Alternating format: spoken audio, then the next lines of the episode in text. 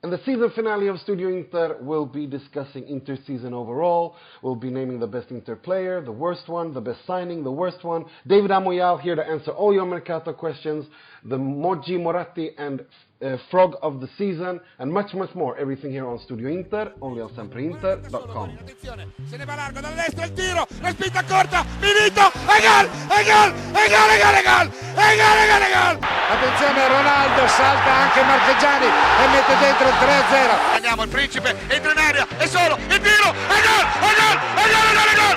Con Ronaldo a battere questo calcio di punizione molto lungo per Zamorano che gira bene al centro, attenzione il destro, violentissimo e lo spettacolare gol da parte di Zanetti. La prima squadra che vince qua è la nostra Inter. L'Inter vince. E dillo, campioni d'Europa, campioni d'Europa, campioni d'Europa, campioni d'Europa, campioni d'Europa. I più forti siamo noi. Benvenuti, bentornati to the season finale of Studio Inter. I'm your host, Nima Tavallaey Roodsari, and uh, I'd like to welcome uh, Mr. Max DeLuca to our show. Who, how you holding up there? I'm doing well, Nima. How about yourself? I'm good. You're sounding much better than you have these past few weeks. Yeah, um, no congestion. Uh, the season's finally over, and now we can move on with the Mercato. So, good times all around. I gotta tell you, I, I feel that exact uh, same feeling. It's finally over because it's been like, like a long, you know, you know, with those band aids you pull really slowly. It's been like that since August, basically for me. So I'm really happy the season is over. And uh, speaking of the positivity, we've got Mr. What a Time to Be Alive, Mr. Mohammed Nassar. What's up, guys? It's uh, it's it's definitely been a, a pretty torrid run since the last time I I, I uh, said that line. But you know, let's see. Maybe there's a silver lining after all. well, I'm sure if there is one, you'll be able to find it. And laughing in the corner there is our favorite commentator, Mr. Eduardo Ramonte. Hello, everyone. Brilliant line. I, I'm going to have to start suppressing laughter already. Uh, brilliant work. Brilliant work. Right, and we also got a special guest who basically has broken our Twitter feed and our Facebook comments, uh, Mr. David Amoyal, the English manager of the uh, Di Marzio page. Welcome, David. It's great to be on, Nima. Thanks so much for having me. It's always a pleasure to chat with you guys. Oh, it's good to have you on. And as I said, I'm not even kidding. I've, I've actually counted. I told you it was 50 questions. I've got actually 70 questions for you. but I'm not going to go through them all because we'll be we'll, Awesome. we'll be here for like three hours. But so we're very grateful that you're here. But let's kick things off with uh, Inter beat uh, Udinese in what can at best be called a holiday kickabout, really. Um, and it, there's not much to talk about uh, that game other than Perisic uh, and and his goal and his two assists and and his reaction afterwards, which we've got a ton of questions about. But let's get into interseason um, as a whole. Um, given Inter's season on a scale of one to ten, David, could you give it a one to ten uh, based uh, classic Italian scale of rating, one being the lowest, ten being the highest, highest, and also explain why? So I'm going to give Inter a four. Um, you know, it's probably going to be higher than what you guys are going to give. um, the reason I'm going to give it a four is obviously the results and the standings. You know, very disappointing. Um, I thought, you know, it's amazing how just a few months ago, you know, when Pioli went on that great win streak, I would have said that Inter was the team best suited to catch up to Juve next season. Uh, and I probably don't feel this way now. But the reason I'm not going to completely say it's a lost season is uh, the acquisition of Gagliardini, who I think was absolutely brilliant. You know, a lot of people too might be a little bit upset about Inter maybe not off to a very fast start this summer. Uh, but they went out of their way to anticipate Gagliardini's arrival to Inter instead of what Juve did with Caldara. So I'm going to uh, give him an extra point just for bringing Gagliardini in sooner and his excellent contributions to the team. Great. Um, what about you? Uh, what do you What do you guys say, Eduardo? One to ten. Uh, three and a half. so uh, we're in the same ballpark, basically. We're in the ballpark of you got a red card. And, you know, the highest you can really get in that in Italy is a four, realistically, unless it was really unfair or really late or you scored three goals and had a great game anyway. So yeah, no, it's not happening. Um, three and a half, and yeah, I agree with um, David's points. Uh, I think obviously that extra half being taken off has to do with me being a fan, but uh, I mean, if you look at it. Uh, you look at a season in context as well, and you think that last year Inter sort of challenged for a while, and then sort of precipitously dropped off. You'd have thought, well, all of this money being spent, we should have improved. Uh, you know, coming fourth again, no shame in that, but you could have at least come fourth and been close. And you could kind of argue that was progress. Instead, it's been, uh, you know, you end up coming lower than Milan, you end up coming lower than a bunch of teams that you spent a whole lot more money uh, on players van. Uh, the club's been a complete mess. I mean, what even makes it worse was the inter-season started effectively the day that Roberto Mancini uh, left the club, which immediately, you know, I was on holiday. Like, I was in I was in Santorini when I heard that, and that I just went, oh my god, they've done it again. I was actually quite giddy for the season, despite you know all the friendlies and whatnot. But no, complete disaster, unfortunately, and the seven game streak kind of makes it worse because it makes you think that this team could potentially do something, and then all of that just brings the whole house down. Uh, it's hard to disagree with that, but uh, Max, uh, what about you? Are you going to go as high as three and a half? no, you know what? I'm actually I'm rereading John Foot's uh, beautiful book about calcio, and he has uh, La Pagella ratings here, and I'm just reading it, and I'm gonna give it a five. Um, just because we beat Juve this this year, um, we did. Remember that? That seems like a million years ago. Um, we had that uh, great seven game uh, Serie A winning streak, and we were I think we were five to seven points behind uh, Roma getting ready to go uh, for what we thought was a Champions League charge, and then uh, we proceeded to go on an eight-game winless run. So that's classic Inter for me. Um, after kind of leading the the Serie A table under Mancini uh, at the Christmas break last year, um, we finished 29 points behind Juventus, so a big step back. So I'm going to give it a five. Uh, well, if if Max is so positive, giving a five, what is Mr. Positivity himself, Mo Nasser, going to give it? A ten? no, I, I don't think. Uh, I think uh, the rating's contingent upon what happens on summer as well. So there's no doubt that the squad that ended this season is is stronger than the squad that ended last season. So regardless of what the results have been and, and the turmoil with the coaches, et etc., etc., uh, we have we are in possession of a better squad than 12 months ago by by miles. Even if Perisic goes, it seems like there's a comprehensive plan on who's to replace him and, and, and what other uh, reinforcements are going to come in.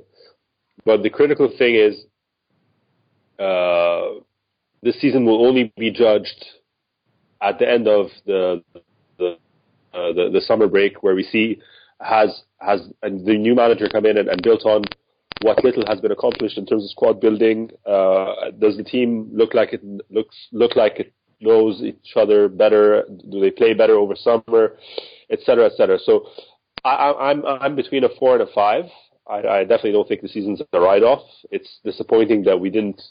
I mean, even the most optimistic of us, uh, you know, had their uh, hopes shattered, and you know, we can't really look back and say it's been a wonderful season. But uh, in terms of squad building, I think uh, I got to give it somewhere between a four and a five.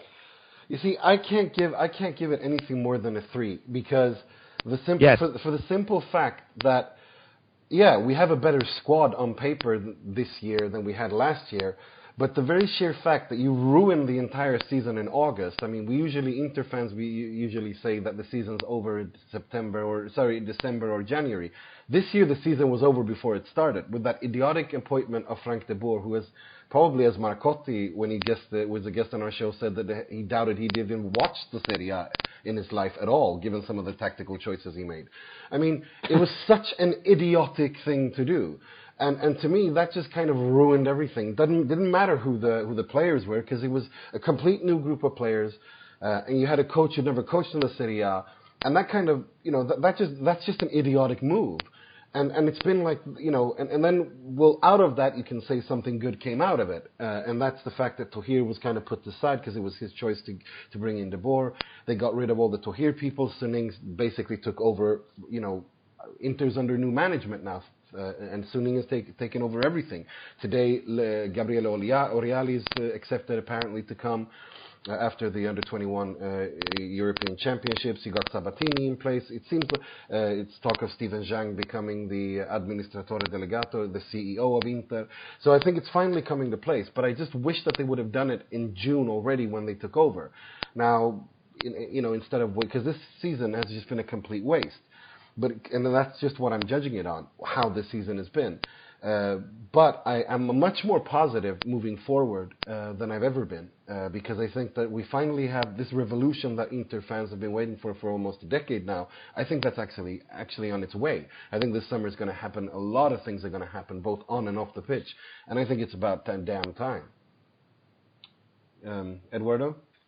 Yeah, I completely agree with that, and uh, yeah, even I mean, I I agree the squad is better uh, especially the Gagliardini acquisition. But I would also say that it's still, in my opinion, nowhere near properly even competing with Napoli and Roma. Quite frankly, there are just holes in there, and we've discussed them many times. And the thing is, it's not a twelve a twelve month uh, transfer sort of window, even though that would be hilarious. Um, it isn't like it's 38 games, and in those 38 games, it was heart attacks. There were plenty of disappointments. Even the win against Juve, it was bookended by going to um, what was it? it was bookended by drawing at home against Bologna, and then not long after that, you lose to Cagliari. It's just like, oh, whatever, man. Hapoel, like Hapoel Beersheva. That's all I'm going to say. Oh, David, the, oh. David, go. I'm sorry. Sorry, you wanted to, you want to say something? I thought you wanted to. No, I was. I really enjoyed uh, hearing the answers. I think it's a really good point on you know every time I try to think you know how is Inter or another team gonna you know get back to the Champions League, you have to ask yourself which of the teams that's currently in it is going to take a step down. And I totally agree. You look at Napoli um, clearly have a better squad than Inter. So I, I just thought that was a really insightful answer. Oh, cool. Right. Speaking of uh, you, something that both you and uh, uh, Eduardo have been touching on, uh, Gagliardini. Um, let's move. Let's move on to that point. Uh, who do you think has been the best Inter player throughout the season, David? Do you think it's been Gagliardini? And what rate would you? Well, you know, he only has a half season, and I thought, you know, he was brilliant for the most part. I think, you know, it seemed to me every player on Inter pretty much took a nosedive in their performances once the Champions League was no longer an option. And it almost makes me wonder if they just absolutely didn't want to play in the Europa League. So definitely, I think for the second half of the season, Gagliardini was the best overall, you'd still have to give it to Icardi to me for the whole season. You know, his goal and assist totals continue to be really, really impressive, especially when you consider that Inter didn't make uh, the Champions League once again. So he'd be my choice for the whole season and Gagliardini for a specific stretch. I have to move it on to Eduardo there because your dad absolutely hates uh, Icardi. So um, I have to. Do you agree? Do you agree with David or do you agree with Daddy? Oh, I'm really happy someone agrees with me on this one. Yeah, I think it's Icardi stand out because um, this is a point I want to make on another occasion, but I think two games are a small sample in which to say, oh, Inter Milan play so much better with Eder. Uh, especially these two bookend of season games. And I think part of the reason why Icardi gets on people's nerves is because it doesn't look like he's getting involved enough. But I think the team is actually not necessarily putting him in the right positions. And I think that, yeah, when he's been given the chance, he has scored incredible goals, and he scored many goals. Uh, the assists prove that people are actually terrified of him once he's in the box. And yeah, um, Candreva was much closer to him as a candidate after the first half of the season, and he's regressed in the second one. Uh, Perisic, I was expecting more from, even though I think that he's probably second. Yeah, Gagliardini half a season, so you can't really put him in there. Uh, I think a disappointment, but not obviously the worst player, but a disappointment is Miranda and I get the vague feeling that he saw the rest of the defence crumble around him. Uh, and so just went, oh, whatever, uh, and probably otherwise Handanovic. But yeah, no, Icardi for me, number one, and there's not much doubt about it, at least not in my mind, obviously. Max, uh, do you agree? Icardi, is, is, he, is he the best Inter player overall of the season?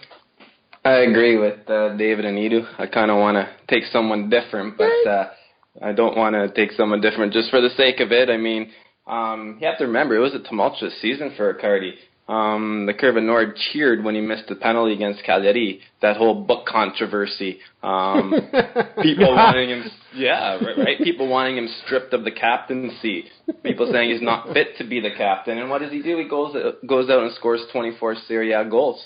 With yeah, I think it was impressive. He's he's just going to get better. He has to be. That's so um, insane. It, Yeah, like we forget that it seemed happened so long ago, but uh, yeah, I think uh, he's kind of growing into the captaincy, and I, there's some clamoring uh, from uh, the deep corners of the internet uh, that uh, we should strip him of his captaincy, but that's just bonkers. I mean, he's maturing with every passing week, in my opinion.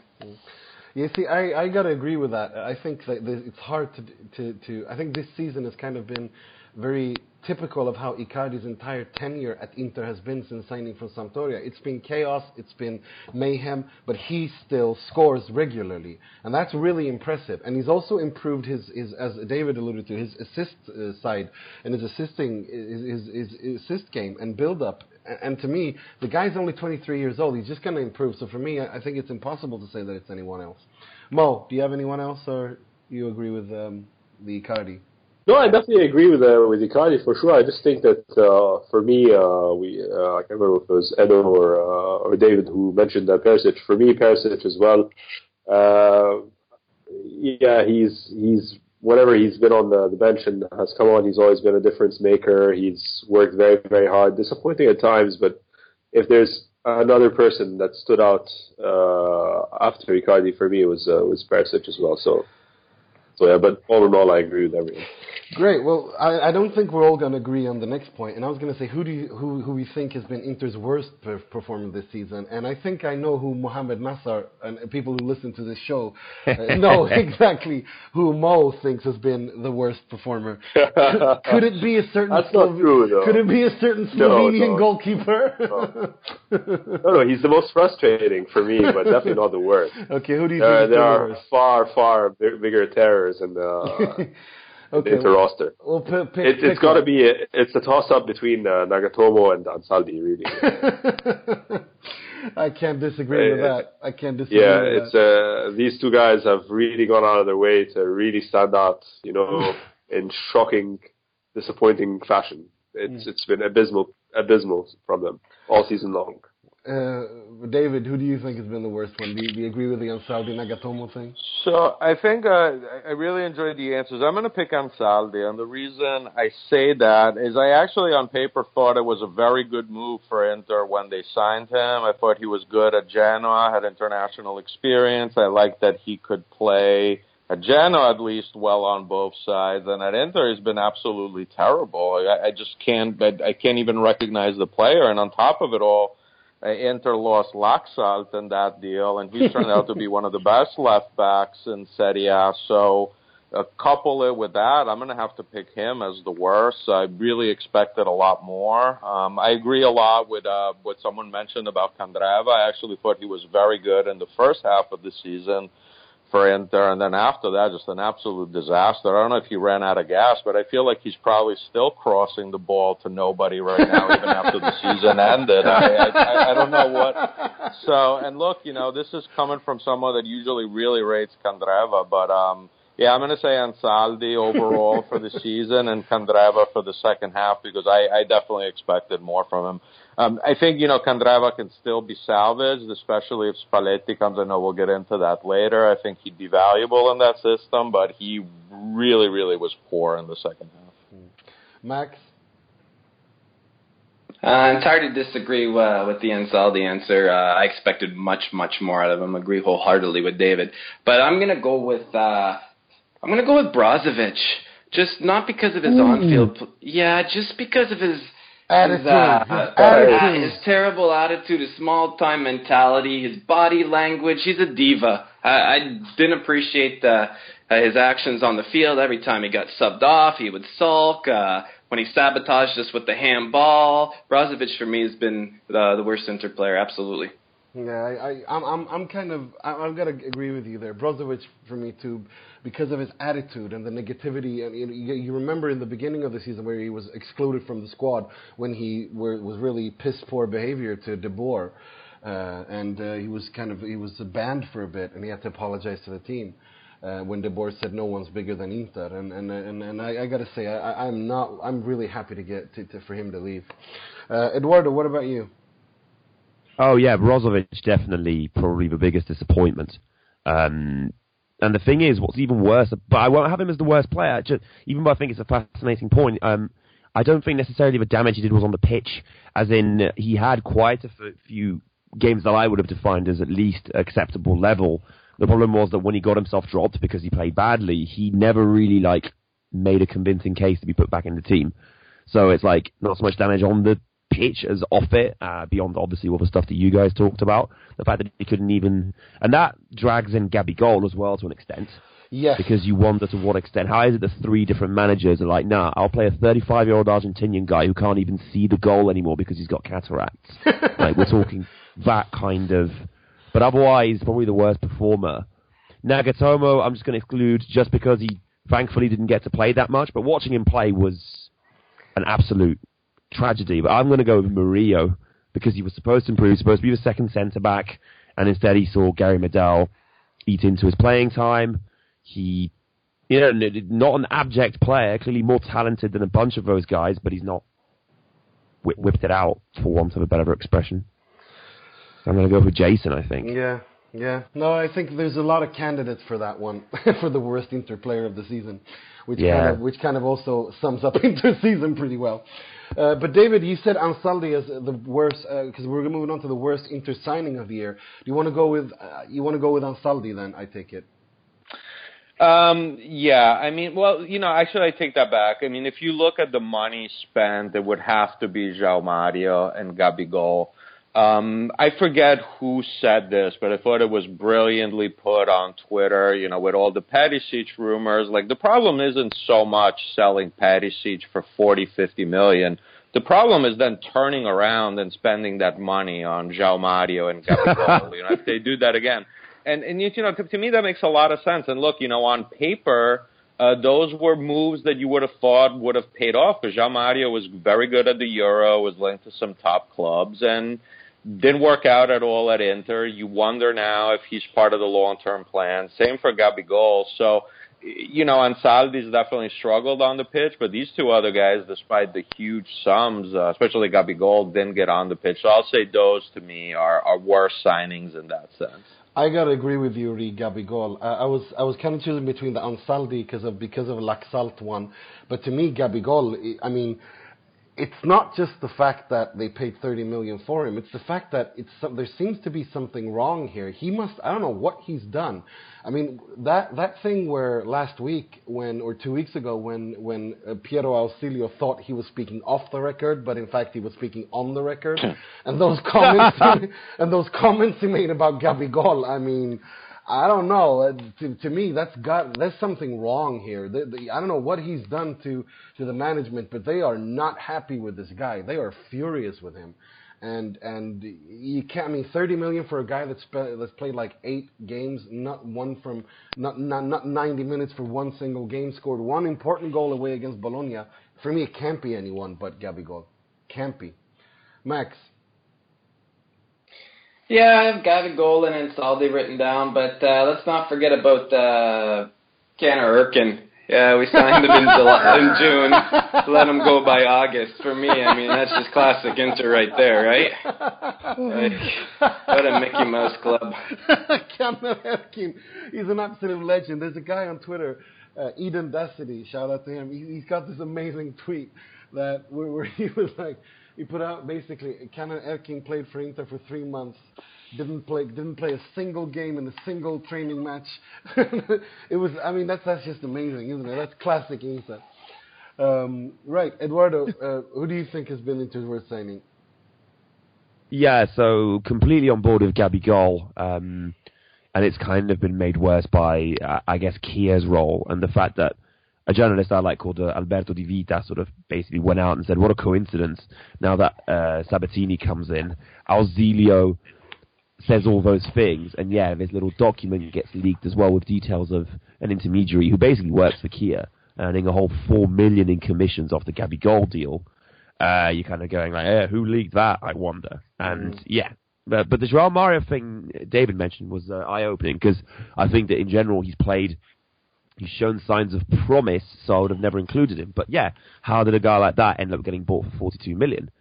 Because yeah, there's, you know you'd expect to spend that money on somebody who's, you know, actually good, has already confirmed it. At least Gagliardini was more of a gamble because he came here on the back of seven or no eight Serie A games, and he's done, I think, a lot more to cement his role. And I think this guy has future club legend in his DNA. I could be wrong, uh, very much so. I'm often wrong, but with Joao Mario, I go, I've got no idea what this guy can become. The talent's there, but I have sorry. no clue. If, it, if it's the guy we saw in the Milan derby for the first 45 minutes, then yeah. If it's the guy who I don't know slowly sort of slowed, gradually slowed down as he was starting these games, then no. He was our best player for the first three months, and then he mysteriously Yeah. got frozen out of the squad when Banega came in the lineup. So Yeah, that's true. So Yeah. who, who do you think has been the worst signing? Yeah, I I, uh, I gotta agree with uh, Gabigol, and you know we stood up for him many times in the season. Why isn't he being played? Pioli, come on, have some courage, put him in. But like we said, three different managers, the guy doesn't get a doesn't get a shot. Clearly, he's doing something wrong. Clearly, there's a problem there. Yeah, so for me, it's uh, it's got to be Gabigol. Who do you think has been um, uh, Inter's best signing? Mo? Uh, that's a tough one. Um, for, for, clearly, it's Gagliardini. So I mean, there's there's like the obvious answer is Gagliardini, but uh, controversially, I think uh, you know I kind of think that Joao Mario, the the X factor, yeah, the X factor. we paid a lot of money for him, but the guy is the guy is a quality player, and he's young and he's very very cool on the ball. He, like we, we always we always said this about Kondogbia. There's a good player in there. There's no doubt that there's a good player in there, and, and given the right conditions, he, he will develop into something very special. And that's how I kind of feel about about uh, Joao Mario as well. Obviously, it's it's Gagliardini, so like there's no no discussion. I don't think any of us is going to disagree with that. But I also think the Joao Mario thing, despite the high price tag, despite the whole you know will he will he not, if he does come good and he still can, like Kondogbia, then we're we've got something pretty special on our hands. Uh, David, who do you think has been Inter's best signing? Well, yeah, I mean, the obvious answer is Gagliardini. I'm going to say um, there is a lot of good that came with the Banega signing, although he's pretty inconsistent. I think, if anything, you know, landing a player of his caliber on a free transfer that had so many suitors at worst is going to be a really good plus valenza if they decide to move on from him. So, you know, the obvious answer is Gagliardini, but uh, my second choice would be Banega simply because of the financial. At least you didn't spend a fortune on him like some of the other guys, and you get, at worst case scenario, Inter turns a great profit on him. That's interesting. Yeah, Max? yeah, Gagliardini's the obvious answer. Um, I agree with David as well. I have, uh, I mean, Banega on a free transfer. and We're probably going to turn around and sell him for a nice, nice profit to a Chinese team. So yeah, good bit of business. I'm gonna obviously it's Gagliardini, but I gotta I gotta say Candreva because like yeah he's been frustrating, but ten assists and six goals in the Serie A for having a disappointing season. That, that's that's you know I like that because that's the kind of guy that despite not having his best season, he he gets in there and he you know his lowest level is pretty still pretty damn high. And, and that's, That's something, true. That, that's something Inter need, and I and I like that about him. I mean, ten assists and and six goals, and two two of them in in, a, in the Derby della Madonnina. You know that that's that's good. I like that. What about you, Eduardo? Damn you! You stole my thunder. I was gonna. Ah. Sorry. well, eh, so Il Gallia is the winner, and yeah, I would. I was gonna say Candeo because previously, yeah, our attacking midfielders were a bit of a sinkhole of inconsistency, owing also to the fact that Roberto Mancini never knows what his best eleven is and will always change it, or even switch wings for for the fun of it. Uh, but yeah, all of a sudden having a guy who at least gives you a certain baseline, who was you know doing very well in the uh, first half of the season. I almost I, I believe that there's a great extent to him being you know bad with his uh, final delivery and decision making, but there's also an element of I didn't think that Inter necessarily had the complex tactics. Like they weren't necessarily giving him that many tactical options, and he didn't have, I guess, your archetypal. It's quite kind of scary thing to say about Icardi, but I don't think it's his thing to receive sort of crosses in the box. He's not tall enough to be like Dzeko, basically. Um, so, but yeah, Candreva was still a big difference compared to having Ljajic and Jovetic and this guy and that guy and a little bit of Biabiany and a little bit of, you know, my uncle Ronald. At least A little bit yeah. of Monica in my side. A little bit of. Sorry. I actually know two girls called Sandra and Rita who are friends, and I used that a few times with them. Oh God, sorry, I had to. I'm, I'm childish. Yeah, I'm gonna. right. Um, yeah, uh, I thought before we get into the uh, question for David part of the show, I thought we just quickly um, say uh, just name who we think has been the best Italian Serie A player of the of the year. Starting with you, David. Great question. So Italian player in Serie A. Some tough one. I'm going to say Belotti uh, because I'm, I'm actually working on my uh, most valuable player of the year for my podcast, and he seems to be the Italian guy that shows up the most. I know he kind of milled in the last few weeks of the season, but that seems to be the case for everyone at Torino. So he's my pick. Hmm, cool. Max, what about you? Yeah, hard to disagree with uh, Belotti, but I'm going to go with uh, Insigne. He had a sneaky good year. Mm. 17 goals, 8 assists. I mean, He was great. that, Yeah. that's unbelievable. Mm, That Tridente Napoli have has been absolutely fantastic. Uh, right, Eduardo, what about you? I'm really torn because uh, a sneaky candidate could also be Bernardeschi because Yeah. actually had a good season despite the team around him being rubbish, or at least playing very poorly in the second half of the season. But I, uh, yeah, it's between Belotti and Insigne, and I'm not sure. Part of me thinks Belotti was actually good at kind of dragging that team forwards when, you know, Falque kind of stopped scoring. The IH had his sort of poor moments a lot was going wrong for that team actually. Um, the defense, and he was keeping keeping it afloat. But at the same time, with Insigne, you have somebody who has finally been able to string together two very very good seasons. Superstar uh, written all over him. So, oh, it's a tough one. I I think I'm still going to go for Belotti, just about. Mo?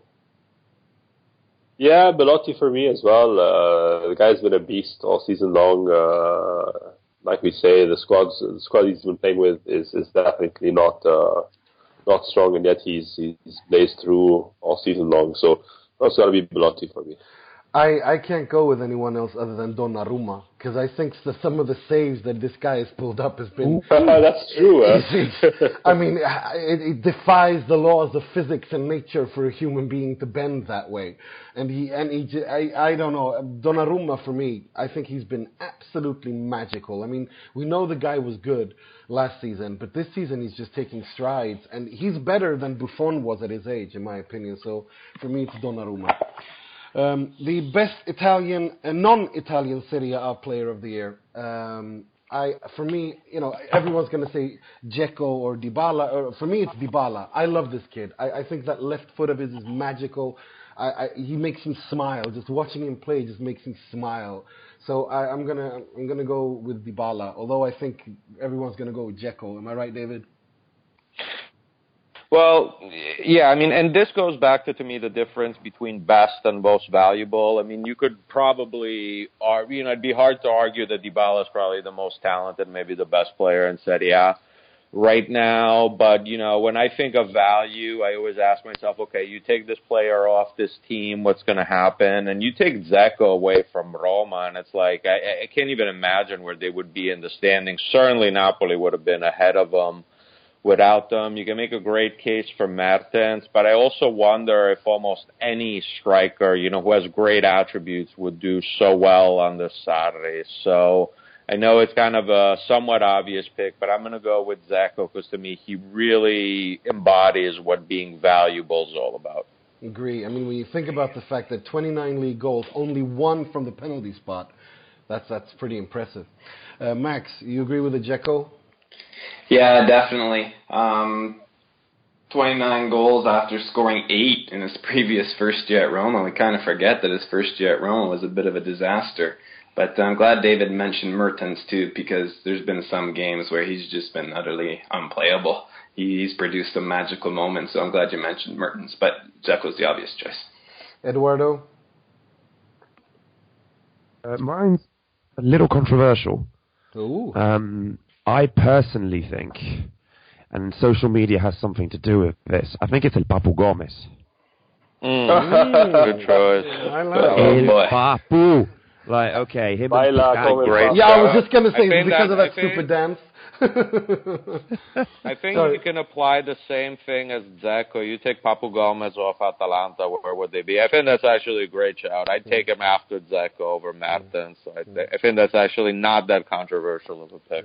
Ooh, thank you. Mo, Mo, what about you? Oh, sorry. Which- I gotta get uh, some Egyptians represented here on, on a big Salah. yeah, he's been go- he's been great. He's been great. Yeah, he's been uh, he's been fantastic for Roma. Like uh, after Dzeko, it's been Salah all season long as well, uh, assists and goals and uh, whatever. So yeah, no, Great. Well, um, who do, who who do, if we just quickly say who we think has been the best and worst signing of the year, David. Overall in Serie A, Yeah, um, yeah. I, I think I think Gabigol probably the worst. João Mario, one or the other. I mean, you just look at the expense. Uh, I'd say the best. Uh, it's a good question. I'm going to say Gagliardini for half the season. It didn't really impact them much in the standings. Um, I'm kind of drawing a blank, but he'd be up there. I love Diawara for Napoli, but that's really more of a long-term thing for them. Okay, Max, best and worst signing overall.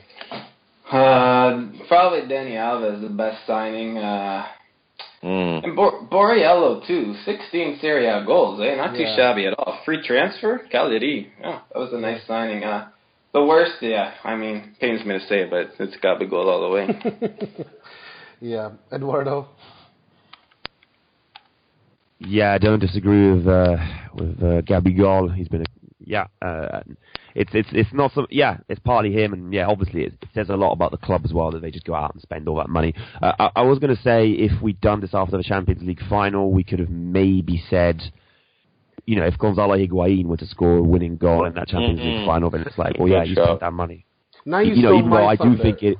Now you stole Sorry? my thunder. Now you stole my thunder because I was going to say Yeah, it's one all between that's what- yeah, that's what I do. What I do. What I do. Uh, Yeah. No, yeah. I mean, he's just been he's just been you know sort of still ridiculously talented, and he's he's, he's just all over it. And um, yeah, I I don't know. It's just the money the money aspect of it doesn't convince me because I still think it is a lot. So if you do get Juve to sort of make that extra step, that take take that extra step, excuse me, then uh, then uh, it's all your it's all his. Um, otherwise, it, Wor- hmm. worst- who do you think has been the worst one?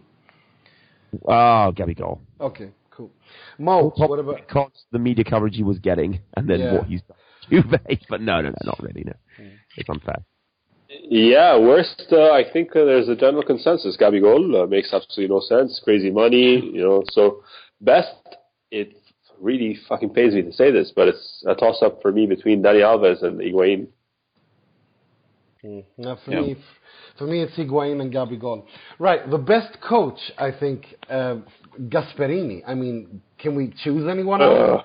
I mean, finishing highest, fourth. That's the highest Atalanta have finished ever, and this is a relegation candidate. I mean, can we choose anyone else, David? I'm choosing someone else. Okay, David. Yeah. uh, I have a feeling that someone else is going to be Simone Inzaghi. I could be wrong. I, I think you can make a great case for him. I'm still going to take Gasperini uh, just because of what he did developing those young players. Um, but also, again, I think um, Simone Inzaghi did really well. And I think Spalletti probably doesn't get as much credit for the others. I think for the past few years, he's taken Roma as far as anyone realistically could. Uh, so, uh, Max, is it Simone Inzaghi? No way. It's David Nicola from Crotone. Nine Ah. points Yeah, for the first good 19 one. games, and then That's 25 points in the last half of the season to keep the Calabrese club up. Well done, good job. All right. Eduardo. Uh, I have Gasperini as well, and otherwise Montella actually, and Allegri's up there as well because you know Ju- Juventus crushed it, and but the thing is, yeah, I guess there's nothing new in that, but Montella just for doing as well with that kind of team that I mean, I honestly had such a low opinion, and we all did of the Milan squad, and they ended up in front of us. Uh, otherwise, Simone Inzaghi's up there as well, easily. Um, done an absolutely fantastic job. I I sort of have uh, kind of quite a bit of respect as well for what Giampaolo has done at Sampdoria. Um, Yeah. but, you know, just just just just really sort of again, that squad was kind of a mess. And, you know, Linetty and Torreira, he just brought them out of absolutely nowhere. You know, you got Schick getting slowly thrown into the mix. He managed to coax goals out of Quagliarella. Uh, but no, I still have Montella up there. Mo? Um, again, it's uh, Juve, uh, Allegri. I think, uh, like when you take a look at Europe and uh, how they've really developed into a world class side, a very different different side to, uh, to the one that played against uh, Barca in the final a couple of years ago. So I think the what he's done with Mandzukic, uh, his position, uh, the team spirit, the sacrifice that these guys, uh, and, and, the swagger that they play with in Europe, I think uh, a shout out to Gasperini and, and Simone Inzaghi for sure. But I think Allegri has, has done a stand up job uh, this season. And I mean, we still have the final to play for, so we'll see after that. Yeah, that's true. Uh, but I, I think Gasperini for me is, is just, I mean, finishing fourth with that squad. I mean, nobody knew, and, and, and the players he's developed. I, I think it's. I, I agree. It's been it's been a lot of good candidates this year. Uh, the, the miracle at Crotone, to say the least, because that's what it is. It's a miracle. Um, and also together with uh, Empoli's collapse. Right, let's move on to um, to the all the questions we have for Mr. David uh, Amoyal. Um, let's start with um, a question from Twitter. Uh, Vince van Genechten. Sorry if I pronounced your name wrong. Uh, David, should Inter take the Italian route to rebuild, or should they throw uh, throw away money on foreign players? I'm going to begin by saying I, I'm not someone that gets hung up on nationalities that much. It doesn't really matter to me that much what nationality you are. Granted, you know, Gagliardini um, and Candreva the first half of the season seemed to have did well, and Gagliardini well in the second. But to me, that has more to do with the fact that they knew Serie A uh, a little bit. So more than taking the foreign route, what I think Inter should do – is try to go for some proven Serie A players that know the league already.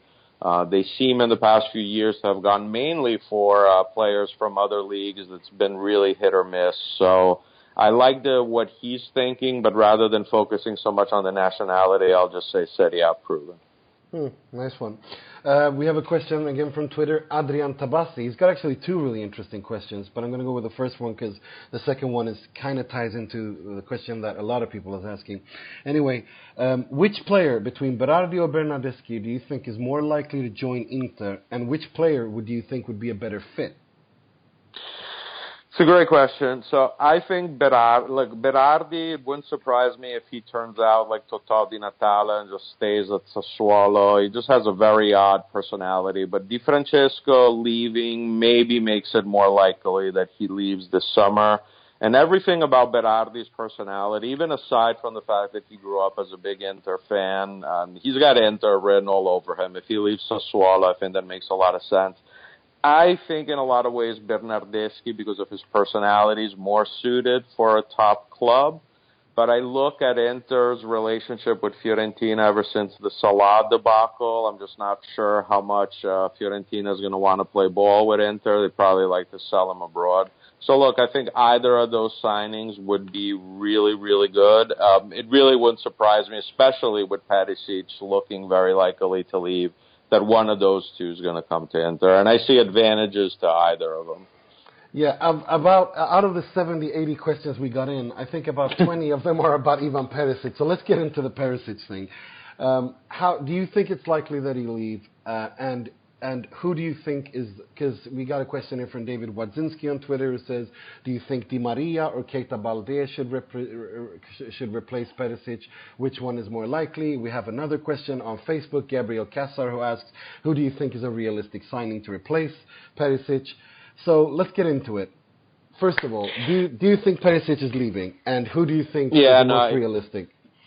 To replace. Yeah, him. no, I think he is, and I know you talked about it on my podcast too. No, I, I agree. It seems he's the going to be the sacrificial lamb, you know, for the last financial fair play thing. You look too at his age, think he's 27 or 28. Like this is a good time to cash in. You know, I'm a big fan of his, but you know, look, Inter's finishing sixth with him. They can finish sixth without him. So um, I think it may, I think it makes it makes sense. That, uh, That's a brilliant one. That's the best answer of you the know, they- season.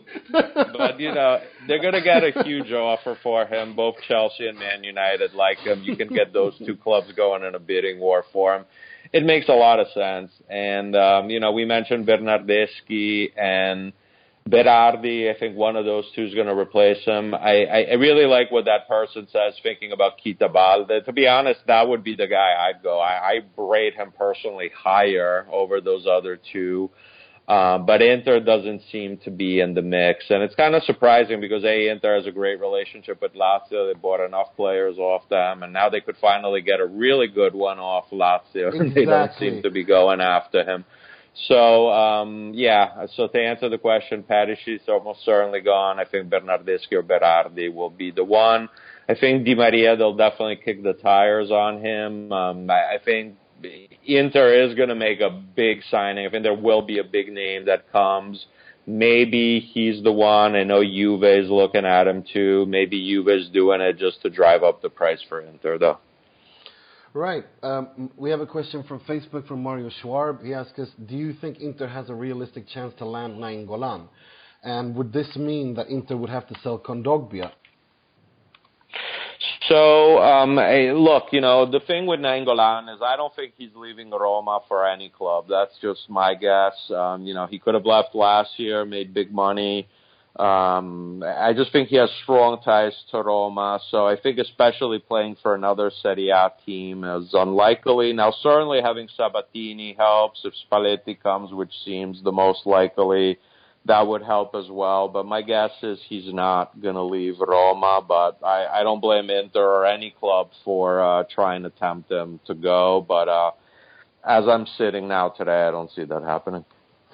Um, we have a question from Twitter. Um, will from Travis Luck. Do you think Pepe will be more of a Lucio or more of a Vidic if he were to come to Inter? um, so yeah, I, I, that's a great question. I, I think it's unfair to compare him to Vidic. I can see why. Look, you know, older, big name player arriving on a free transfer. Definitely some parallels there, but Pepe is still a really, really good defender at the highest level. I think that would be a superb signing for Inter on a free transfer. I don't know which of uh, the guys made a great point on Miranda. Really, really struggling now. So I think he'd be a very good replacement for him. So I'm saying he would definitely. My guess is he'd be a lot more like Lucio. Um, we have a question from Twitter, Phil Di Canto, and this is, uh, given what you've said so far about Gabigol and João Mario, this is the perfect question for you. What do you think the future holds for Gabigol and João Mario at Inter, David? Well, look, you know, uh, here's the thing with them is when you when you buy a player at those huge fees, you know, selling them cheaply is very hard because of the impact it has on your financial statements. And Inter, you know, just getting out of the woodwork with financial fair play. Uh, wouldn't surprise me if Gabigol goes on, goes on loan. I think that's best for everyone. I'd really try to find an ideal situation. I don't even think Inter has to look at it all. We have to get him ready for Serie A. I think Inter has to get him get his value up no matter what. So if that means sending him back to Brazil or sending him to Spain or a league like that, uh, that's what I would do. Uh, João Mario, I, it wouldn't surprise me there seems to be a lot of players that Roma and Inter are looking uh, from each other's squad. Wouldn't surprise me if João Mario maybe goes to Roma on a loan with option to buy deal, with a uh, wink wink deal of Inter getting another player, maybe Manolas or Rudiger. So that would be my guess. It's just not realistic That's to sell them for dirt cheap. So, but I think both will leave it in one in one capacity or the other. That's really interesting because we got a lot of questions regarding that uh, from Facebook. Sandro Mehic asks us, we don't hear a lot about Manolas anymore. Is that because Spalletti prefers Rudiger? And Samuel Grech says, do you think that Sabatini coming to Inter means that there will be a lot of Roma players coming to Inter? So yeah, uh, you know, it's interesting that uh, the, the it's an excellent question. It seems you know you go back to January and February, Inter there was so much good momentum with Inter. The Gagliardini, the team was winning, and you're like, oh okay, we're gonna get Ricardo Rodriguez, we're gonna get Manolas. Those seem those deals all seem to be done, and then now that has really changed. Um, I, I think with Manolas, you know, it's an issue that too he has a lot of suitors abroad. He keeps saying that he wants to stay at Roma, and you know, I think Rudiger is really quite good. And if Spalletti comes, uh, if you add him and Pepe, that would be an intriguing duo to me. So um, yeah, it's just unfortunate for Inter that all that early momentum on the transfer market has kind of faded. Um, but yeah, there's certainly, I think there's going to be a lot of activity between Inter and Roma, and having Sabatini there can only help with that. I mean, he left there on pretty good terms, knows people there, and there's a lot of players that Roma likes on Inter. You know, we mentioned João Mario, I know they like Murillo as well. So look for a lot of deals between those two clubs. Yeah, I've, I've got a question here. Jeremy Ruby on Facebook asks us, outside of Perisic leaving, what have you heard regarding player Inter players leaving? Uh, a lot of people want to know about Nagatomo and Ranocchia so they can celebrate. I'm guessing. Well, well, I think you know. Look, you know, Ranocchia. That is the blueprint for what Inter needs to do with some of their other players, right? I mean, Ranocchia went to the Premier League at Hull City. He really improved his brand. Uh, he could end up going to Watford. The coach uh, from Hull City now is at Watford. He could go there. So he at least reestablished somewhat his value, and Inter's going to have to try to do some other deals like that. I know uh, someone mentioned Brozovic likely gone. I think that's very realistic. Really wouldn't surprise me if he and or Banega go to China as an example. So those are the other players that are say are the most likely to leave. Hmm, interesting. Uh, and before uh, I let you go, Adam Ahmed uh, wants to know, um, do you think Candreva should be benched or sold for next season? Do you want to give him a go? So here's the thing with Candreva. I um I think if Spalletti comes and uses kind of his version of the three five two and changes it up a little bit, like he's very uh, versatile tactically. I think he could be a good fit as kind of the right wing back in a three-five-two, the way Conte too has been using him for Italy. So, you know, that's an option. Now the other thing is, look, you know, if Conte wants to bring Candreva to Chelsea, he's tried doing it in the past, and Inter can make back all their money.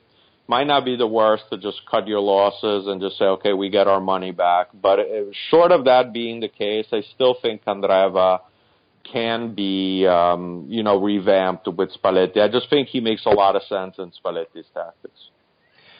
Um, just a last question here. We from Twitter. It's a guy called David Amoyal who's asking us if we've heard anything of Perisic leaving. so great, yeah. I mean, look, Nima, you gave a great insight on my podcast on that. So I've been getting bombarded on this.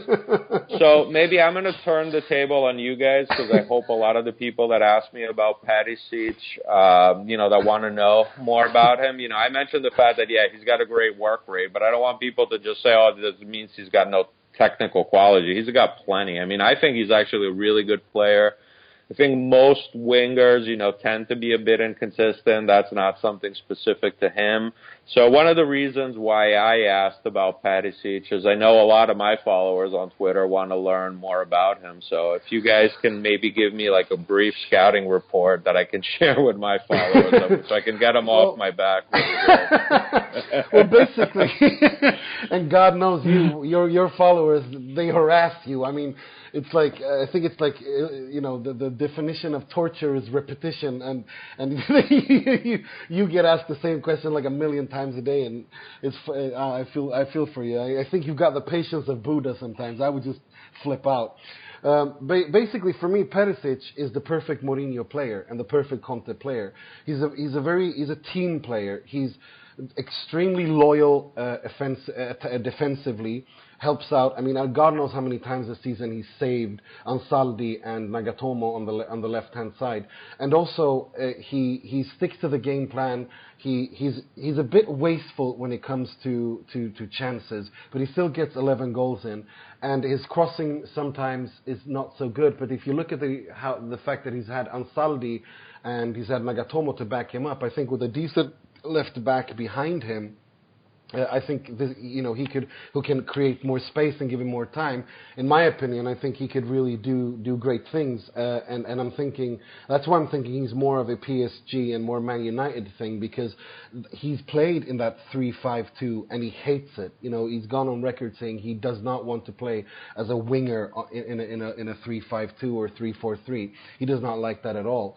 So, so, so I, I, I would say good finisher, very loyal team player, doesn't create, doesn't rock the boat, um, helps out attack, uh, you know, both in defense and attack, and he, he's a he's a very pacey player in the sense that I think he's a typical Premier League player. Like if you saw the game against Udinese yesterday, you see how he slid in for his goal. That's a typical Premier League kind of goal, in my opinion. I think he would be perfect for the Premier League. So, yeah. what, what, you, what, do you about what do you about you guys, Eduardo? Do you agree with that? Do you have anything to add? Uh, yeah, um, that that that that whole uh, the whole Brozo thing, um, I agree with, and um, yeah, the Perisic thing. That's kind of what annoyed me against for the, for the Udinese game was um, I was maybe expecting just more from him throughout the season because I think he's a very good player, not an excellent one, maybe. But uh, the inconsistency from the wingers thing I thought was fascinating. Mm. I'm just wondering to what extent he, he, I don't know, he's blown a lot of chances in front of goal, that kind of thing. There are some games in which he can disappear from. Then again, it's irritating that he'll go to the Premier League where he gets good support from a fullback, not, you know, Ansaldi and Nagatomo, and they'll break him open. So I'm kind of worrying that he's going to turn into a bit of a Roberto Carlos kind of scenario. That would be very, very angering. Uh, I don't know what you guys think. uh, Max, uh, uh, do you have a question for David? Yeah, I'm a lot of Interista worried about the fullback uh, position. When we definitely need an upgrade there. It seems like Mendy's trending towards Man City. Um, what can you tell us about Dalbert? I think he's a left back from Nice. Is that a realistic yeah. option for Inter? Yeah, it looks uh, pretty realistic. Like Inter's agreed to terms with him. I, I I haven't seen much of him, so I can't speak to his quality. But I can tell you that a lot of one of my colleagues on the Marzio's side is from France. He's actually an Inter fan and rates him pretty highly as well. Um, I also wouldn't be surprised if Inter ends up signing one of the wing backs that just left City, Sagna Clichy. Their contracts expired. I hate to say it, but that looks like as a typical oh, Inter dear. signing to go for one oh, of those dear. players. Oh man, oh, so bad. Based on me having any information on it. I, I'm just going to tell you, like the minute I saw that they left, I was like, oh, I, there's going to be at some point a link to Inter. uh, a shame for Ricardo. shame for Ricardo Rodriguez. He would have been a really good signing, but he looks headed to Milan. So we'll see. But uh, everything that I've read of uh, Dalbert uh, at Nice uh, seems like a good signing. So hopefully that goes through. And I think at this moment there's reason for optimism for that. And Mo, I'd like to latch on to that point. Oh, sorry, sorry. Listen, Mo, do you have a question for David? Because we, we've overused this time. No, no, I, I, uh, I it was uh, the fullback question. That's uh, really what I wanted to ask. But uh, thanks for answering I that. I depressed uh, you enough as is. he, he's our Mr. Yeah, Positivity, yeah. David. You broke our Mr. Positivity. yeah, when you hear about Clichy and Sagna, you want to just, oh my really god, shut it down. thanks a lot. David. Thank, yeah, thanks a lot, Dave. uh, just a question, um, just quickly, because I'm in love with Gianluca Caprari, and I have been all season. Um, Ian Carr asks us, do you think he'll be loaned out again, or do you think he'll be given at least a, a ritiro run by uh, Spalletti? Well, I, I think it makes a lot of sense to uh, bring him in um, during the summer retreat, especially with the new coach, which seems to be Spalletti almost certainly. Uh, after that, you know, I think it depends, you know, what happens with Eder, Gabigol, and all that. So, um, assuming Gabigol goes on loan, which is almost certain, and maybe Inter decides to cash in on Eder, you know, it makes sense to keep him. I'm just not a fan of having young players on the bench that much.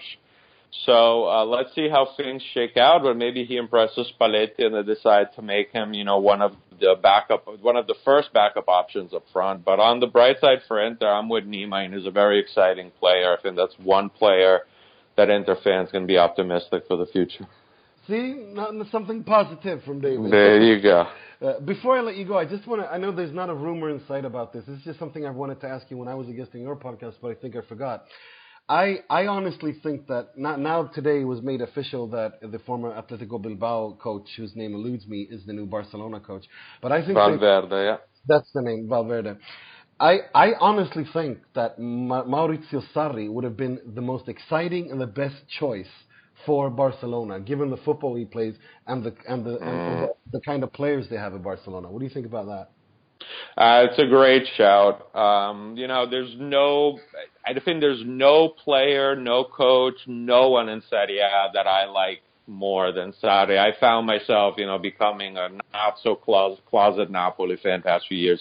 He's great, yeah, and I totally agree. He's the embodiment of what Barcelona is all about. My only reservation with him is, especially Inter fans know that he's definitely rough around the edges. You know, I'm not sure how. Then that's putting it mildly. And you know, I just don't know how suited his demeanor and personality is for a huge club like Barcelona. Again, you know, he's only been at the top not that long, so he could learn, but at the same time, he's older too.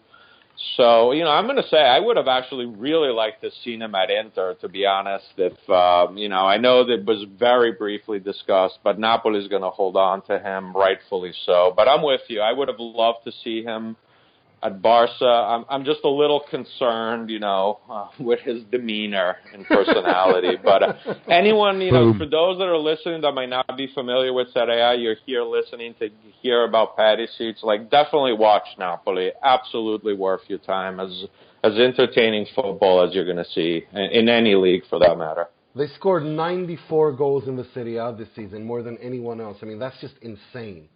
That just says yeah. everything. Well, we've taken up so much of your time, and we've tried to get in as many questions as possible. But David, you're one of the most popular guests on our show, and hope next season we'll definitely want to bring you back, and hope you want to come. Uh, thanks so much for coming. Um, before I let you go, uh, could you say your podcast, Calcio uh, Calcio Land? What's happening there? Because it's it's a great podcast. I really recommend it. Thanks. So yeah, you know, I'm trying to do something a little bit different. Like I think you know, if you like my uh, Twitter TL, you'll like it. Like I try to put in a transfer for every league, some PL stuff. I'm trying to get more Premier League fans to get them into Serie A. So I try to bring them in with the transfer rumors, and hopefully they keep listening for Serie A. So then, you know, we cover Serie A this summer. We'll get into a lot of transfers, and I try to have a lot of different guests, uh, you know, journalists and agents, and we really try to have a conversations on life stories. A lot of the people that follow me, you know, are aspiring journalists, people that may want to become agents someday or not. So, what I really try to do with the guests is get uh, a lot of tips to share with people listening. So if you're interested in those sorts of things, uh, I think you'll enjoy the interview parts of the podcast. So uh, we have a lot more this summer. We'll obviously be focusing a lot on transfers, but I'm hoping to bring in, you know, still a lot of great journalists, agents, and hopefully even players very soon. Oh well, I know we'll all be looking into it. It's Calcioland, uh, hashtag Calcioland, and it's out on uh, iTunes and SoundCloud and all those, isn't it? Yeah, absolutely, and hopefully and, and some more for, uh, very soon. So, no, it was great to have you on, Niemann. That's why I was thrilled to do your show. Really enjoyed chatting with all you guys. Really great insight. I hope next season you have uh, more exciting things to talk about, and uh, I hope Inter has a great summer mercato. I think you know a lot of people underestimate Inter constantly on the transfer market. They outspent Juve net of sales significantly last year. I think with Sabatini, there's hope that that money is going to be spent better. So um, I think there is some uh, f- some reasons for optimism for everyone listening. And uh, thank you so much, David. I hope you're right. And to let you go, we're going to let you go with your favorite question right now. Anything on Griezmann, bro? yeah, so we'll see about uh, that. So. Uh, I'm going to be writing about him for ESPN this week, so Great. we'll have Well, it there. great. Everyone to check out because David also writes weekly columns for CalcioMercato.com and ESPN, so you got to check that out. And also uh, DiMarzio's English page, which is uh, it's fantastic if you want to know uh, transfers uh, for Serie A and also Premier League. Uh, check it out. Thank you so much for coming on, David. I know Thanks we're so running- much, guys. we're It on was more. a pleasure. so much. Talk to you Right on. David. Thanks a lot, man. Have a great Ciao. summer, David. Talk to you soon. Ciao. Right. Um, let's uh, move on. That was David Amoyal, um, and uh, I thought we'd um, we've got some questions just for us, which I thought we'll we'll we'll, we'll um, uh, reply as well. Um, let's uh, before we move on to the Moggi Moratti and Frog of the season. Um, let's go. And Hugh Ath- Atherley asks us on uh, Facebook. He wants an honest review of strengths and weaknesses, um, meaning what kind of players are needed to fill the deficiencies. Max, you want to go first? You want to take that one? Well, starts at the back on the wings for sure. We need to upgrade our fullbacks. Um, anyone who watched uh, really any game this season saw um, individual errors from Nagatomo, individual errors from D'Ambrosio, individual errors from Ansaldi that ended up costing us points. So I think you need to start right there. Um, like I said, I think we missed out on Mendy. He was my first choice left back, but uh, I've, hear, I've heard positive things about Dalbert, and I think he'd certainly be an upgrade. Um, the midfield, it, I know David kind of put the kibosh on this, but I'm I'm still dreaming about Nainggolan. I think uh, if we got Nainggolan, uh, our midfield would be world class. And then, uh, yeah, um, I tweeted out uh, my uh, my dream uh, Mercato uh, team of the uh, of the week uh, last week, and yeah, I mean there, we have a good core like Gagliardini, Kondogbia, Icardi. That's a pretty good João Mario. That's a pretty good core to build around. So I mean, it starts at the back. Uh, I would love Pepe. Um, not the greatest character on the field, but we need more guys like Pepe. Like in the past, we had the Materazzi. We talked about this, I think, last podcast. We had the Materazzis, the Cordobas, the Samuels. We had the hard men at the back. We had we had Vieira in the midfield. We had steel and Spine. I think that's what this squad's missing. Couldn't agree with you more. Uh, right, let's move on to the part of the show where we pay tribute as well as rip the piss out of something that we like. Uh, starting with the frog of the season with Mr. Max DeLuca.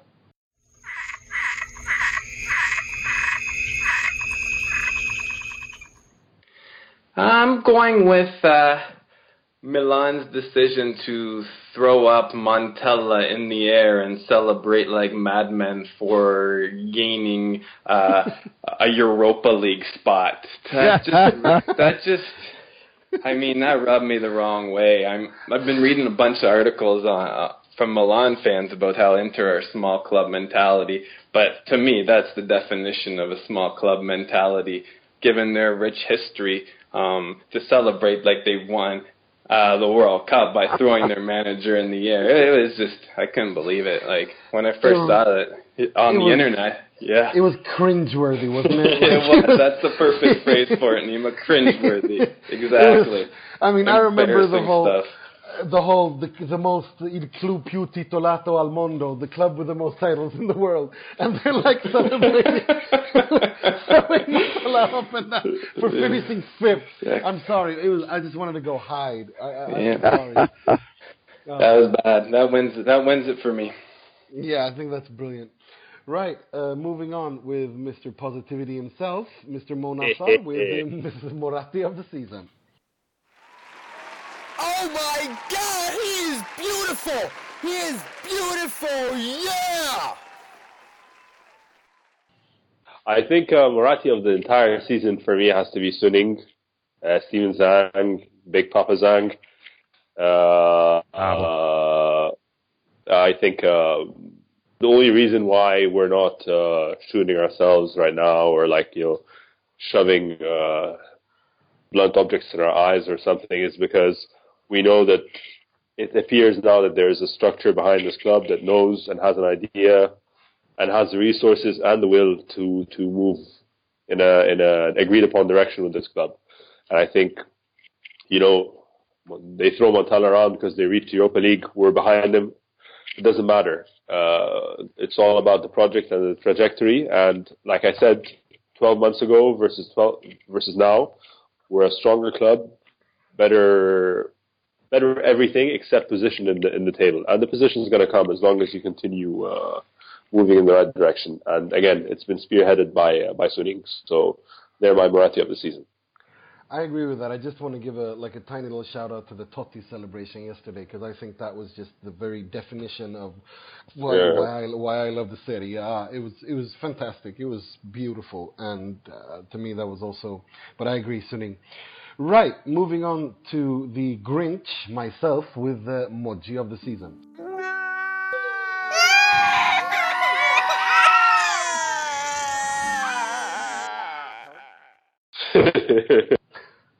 Yeah, no, to me, I- I'm getting sick and tired of this racist shit that keeps on going at the Italian Uh, stadiums with Munt- uh, what happened to Muntari, what happened yesterday at the San Siro, what happened in, in, in it, it doesn't it doesn't even matter who's who the who the club is anymore. It's just this constant racist monkey chants against African players and black players in the A that is going to prevent the A from ever becoming one of the one of the you know one of the more marketable leagues.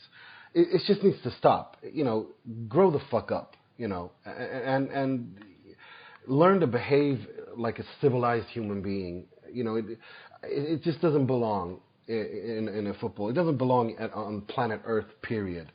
Um, so, I'm, for me, it's the, it's this constant thing with with the racist chants against Af- uh, black players uh, in, in, all over Italy in the Serie A. That's the mojo of this season for me. Well said, Nima. Here, here. Right. Yeah, well, you know, hope hope next season we never have to talk about it again, but I doubt it. Especially when you have a Italian, the president of the Italian FA, who Tavecchio, who said some rather interesting things. Um, right. Uh, with that, I'd like to thank uh, Ri- Richard and Antonio, who started the pod this season with me, and also you guys who took who came on later on. Max, thank you. Eduardo, Mohammed, thank you so much. Cheers, cheers, cheers. Pl- Thank you. pleasure. Really is a pleasure. Had a great time with you guys. And also, I want to give a huge shout out to all our guests Mr. Giancarlo Rinaldi, Marco D'Onofrio, Gabriel Marcotti, Rafael Geller, um, Adam Digby, uh, David Amoyal. Um, and there's so many that I can't even remember right now. Uh, everyone- Lorenzo. Lorenzo, yeah, sorry, Lorenzo Bettoni. Um, uh, yeah, basically everyone who's been on, who's been a, who's, who's been a guest this season, uh, given us the the opposite side and, and a different perspective. Um, it's been a great pleasure having you on, and above all, I'd like to thank you, everyone who's been listening, for all your comments uh, and and uh, uh, questions. Uh, thank you so much for that. Uh, and if you want, if you want to show us, uh, we would really appreciate it if you wanted to subscribe on iTunes uh, and rate us uh, on there as well. Uh, we'll be back next season uh, at the end of uh, uh, August, September. For, for that. But until then, we've got some really exciting things at Sempre Inter going on. We're going to launch a new homepage, and not to mention our uh, extensive Mercato coverage, which has already kind of started today uh, when we're recording this on Monday.